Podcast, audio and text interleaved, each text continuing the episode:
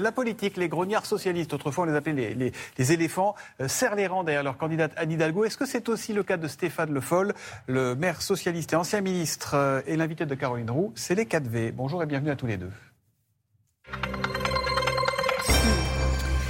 Bonjour Stéphane Le Foll. Bonjour. Nous allons commencer cette interview avec une réunion secrète qui ne l'est plus euh, du coup. Euh, elle a eu lieu entre les états-majors de Christiane Taubira et Yannick Jadot. On évoque un accord pour une candidature commune derrière euh, les écolos. Est-ce que c'est au moins un pas de plus vers une union que vous saluez?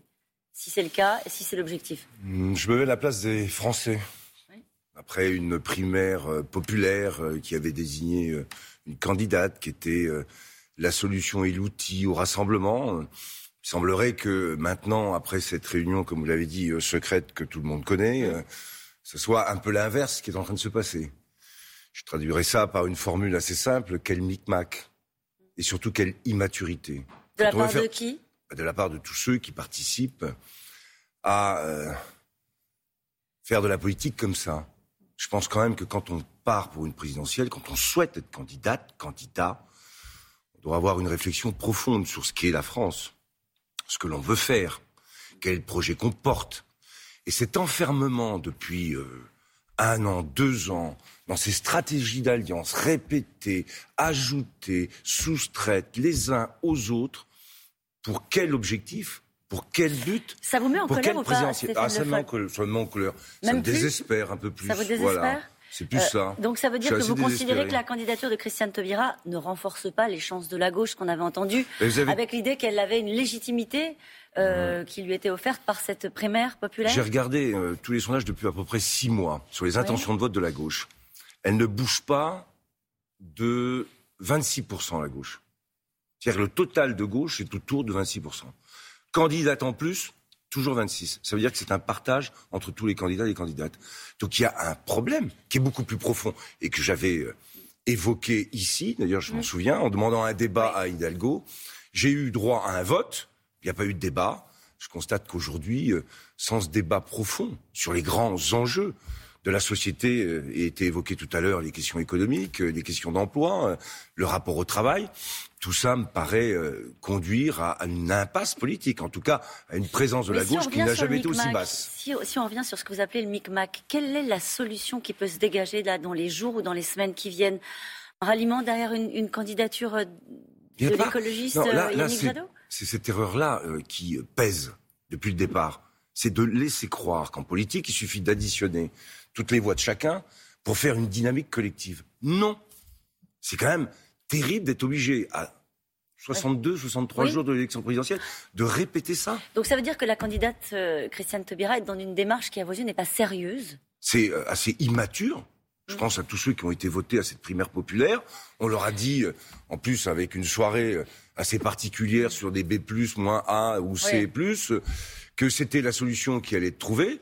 Le résultat de tout ça aujourd'hui, c'est qu'on voit que ce n'est pas une solution, que tous ceux qui ont prêté, qui se sont donnés, qui ont prêté à ce jeu-là, bah, le constat pour les Français, c'est quand même euh, le résultat que vous évoquez. C'est-à-dire une réunion secrète pour remettre en cause ce qui avait été décidé il y a combien de temps? 15 jours, 3 semaines? Micmac. On en vient à Anne Hidalgo. Est-ce que vous avez des nouvelles du premier secrétaire du Parti socialiste? Oh, je n'ai pas de nouvelles du premier secrétaire du Je veux dire par là, où sont les, justement, comme le disait tout à l'heure euh, Thomas, les éléphants derrière euh, Anne Hidalgo? D'abord, les éléphants, euh, pour ce qu'il en reste aujourd'hui, euh, je mettrai ça de côté. Mmh. Je constate simplement qu'il y avait au début de cette campagne un allant certain sur euh, la candidature de Anne Hidalgo, avec des maires et une équipe de France des maires. Avant d'aller chercher les éléphants, regardons où est cette équipe. Mmh. Bon. Tout ça. Ils sont où alors, vous savez? Je l'avais demandé, et je le pensais. Après avoir écrit un livre, il fallait avoir un débat un peu plus sérieux sur le fond plutôt que de s'engager comme ça sans savoir euh, où on allait collectivement. Le résultat, c'est que collectivement aujourd'hui, le collectif, il est extrêmement réduit. Hum. Et cette campagne est un naufrage, vous le diriez comme ça? Non, je le dirais pas comme ça. Je dirais que euh, Hidalgo euh, montre de la pugnacité, hum. mais la question de fond n'est pas là. La question, elle est ailleurs. Elle est dans la capacité que la gauche et le Parti socialiste a à s'adresser à nos concitoyens et surtout le fait qu'il y a plus... non?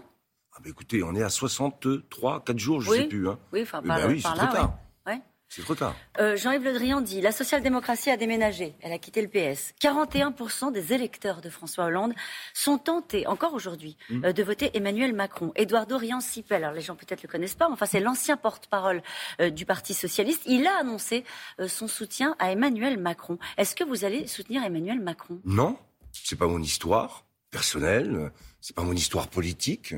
Moi, j'ai été élu à 23 ans dans un tout petit village de 256 habitants. Donc je fais partie de ceux qui ont eu cet euh, enjeu euh, et cet engagement très tôt. Euh. Socialiste jusqu'au bout je suis socialiste jusqu'au bout, en tout cas jusque à cette présidentielle. Je respecterai le vote que j'ai moi-même demandé, le vote des socialistes. Donc je voterai Anne Hidalgo. Mais je considère que après tout ça, il va falloir se poser les bonnes questions. Lesquelles? Ben, Les questions de fond. J'évoquais J'entendais tout à l'heure la, la, question, oui, la productivité, la question de la croissance. Laquelle? Comment? Qu'est-ce qui est posé comme question aujourd'hui? Vous êtes déjà dans l'après-défaite. Je suis pas dans la, euh, je suis pas déjà dans l'après-défaite. Je fais le constat, comme tout le monde, que cette, vous l'avez vous-même d'ailleurs, euh, comment dirais-je, qualifié de manière encore plus, j'allais dire, euh, marquée que moi. Je, je, fais ce constat et je me dis, il y a quelque chose qui va pas. En même temps, moi, j'ai été candidat à l'interne du Parti socialiste, et c'était ici que j'avais annoncé. Même, On avait essayé euh, de lancer l'idée du rat des champs et du, rat des villes. Bon, tout ça euh, c'est terminé. le rat des champs J'étais le rat des champs. Tout ça, ça s'est terminé. Tout ça, ça s'est terminé, comme vous le savez. Maintenant, ce que j'ai écrit, ce que j'avais dit à l'époque, se trouve aujourd'hui euh, vérifié. La gauche radicale, Parti communiste, et la gauche portée par la France insoumise et par Jean-Luc Mélenchon se porte un peu mieux dans, dans, les sondages. ils font une meilleure campagne Jean-Luc Mélenchon fait la campagne qu'on attend de lui. Sa présence, on la connaît. D'ailleurs, il a déjà fait plusieurs. Et il a cette force d'avoir euh, une présence dans la campagne et une existence dans la campagne. Bon, donc Jean-Luc Mélenchon est à part. Euh, celui qui a créé la surprise, c'est Fabien Roussel. Ça vous surprend? Ça me surprend, sans me surprendre. C'est plutôt l'expression de l'idée que quelqu'un qui a de la sincérité, qui euh, fait des propositions sympathiques, mm. sans que personne ne fasse euh, l'addition à la fin de tout ce qu'il propose. Parce que de toute façon, l'enjeu n'est pas la victoire. Stéphane Le Foll, le Parti socialiste joue sa survie? Ah, Je pense que sa survie est déjà largement euh, entamée.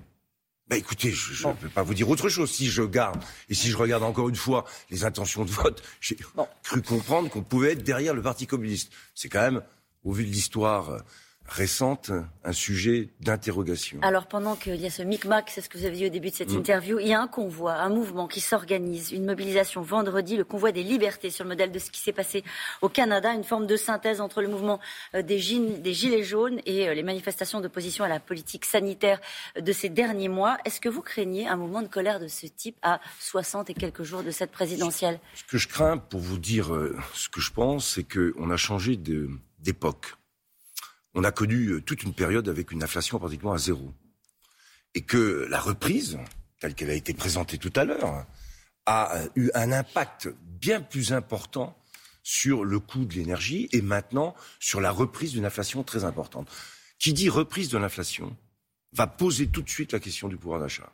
Elle est déjà posée. Elle est déjà posée. Elle était déjà posée. Mais là, c'est pas simplement pour la période qui vient, c'est pour la période dans laquelle on va entrer.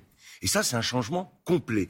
Et c'est à partir de là qu'il faudrait aussi, ou qu'il aurait fallu, réfléchir beaucoup plus à la manière dont on, allait, dont on allait intégrer cette nouvelle donne qui est en train de se poser à nos économies, à l'Europe euh, et au monde d'ailleurs de manière globale. Et Yannick Jadot, euh, qui présente son programme économique dans les échos ce matin, dit l'écologie est la meilleure alliée du pouvoir d'achat. Yannick Jadot, euh, en même temps qu'il dit ça, dira jamais qu'il est pour la croissance, ni pour un changement de croissance. En même temps qu'il dit ça, euh, est plutôt satisfait, hein, et je le comprends sur le prix euh, de l'énergie, euh, et pense qu'il suffit de redistribuer et d'avoir une conception assez sobre de l'avenir. Non, il faut avoir une conception ambitieuse. C'est vrai que investir dans la transition énergétique, avoir une politique que j'appelle éco-keynésienne, c'est ça l'avenir.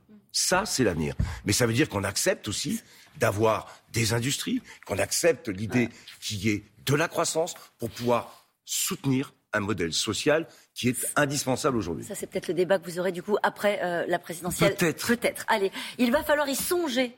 C'est Emmanuel Macron qui le dit. Il va falloir y songer peut-être à une entrée en campagne. Il est un maintenant indispensable qu'il se présente Je pense que euh, de laisser trop longtemps le suspense durer laisse la campagne euh, pour certains s'installer. Et cette campagne, je le dis, entre la droite et l'extrême droite aujourd'hui, c'est notre démocratie qui est en danger, de manière générale. Donc attention. Et la clé de voûte présidentielle est fragile. Merci beaucoup, Stéphane Le Foll. L'inquiétude de Stéphane Le Foll ce matin, notre démocratie est en danger. Pour la gauche, c'est trop tard. Quant à la survie du PS, elle est déjà entamée. Euh, pour autant, il ne fera pas comme certains de ses camarades socialistes et il ne ralliera pas Emmanuel Macron. Stéphane Le Foll, qui était l'invité des 4V.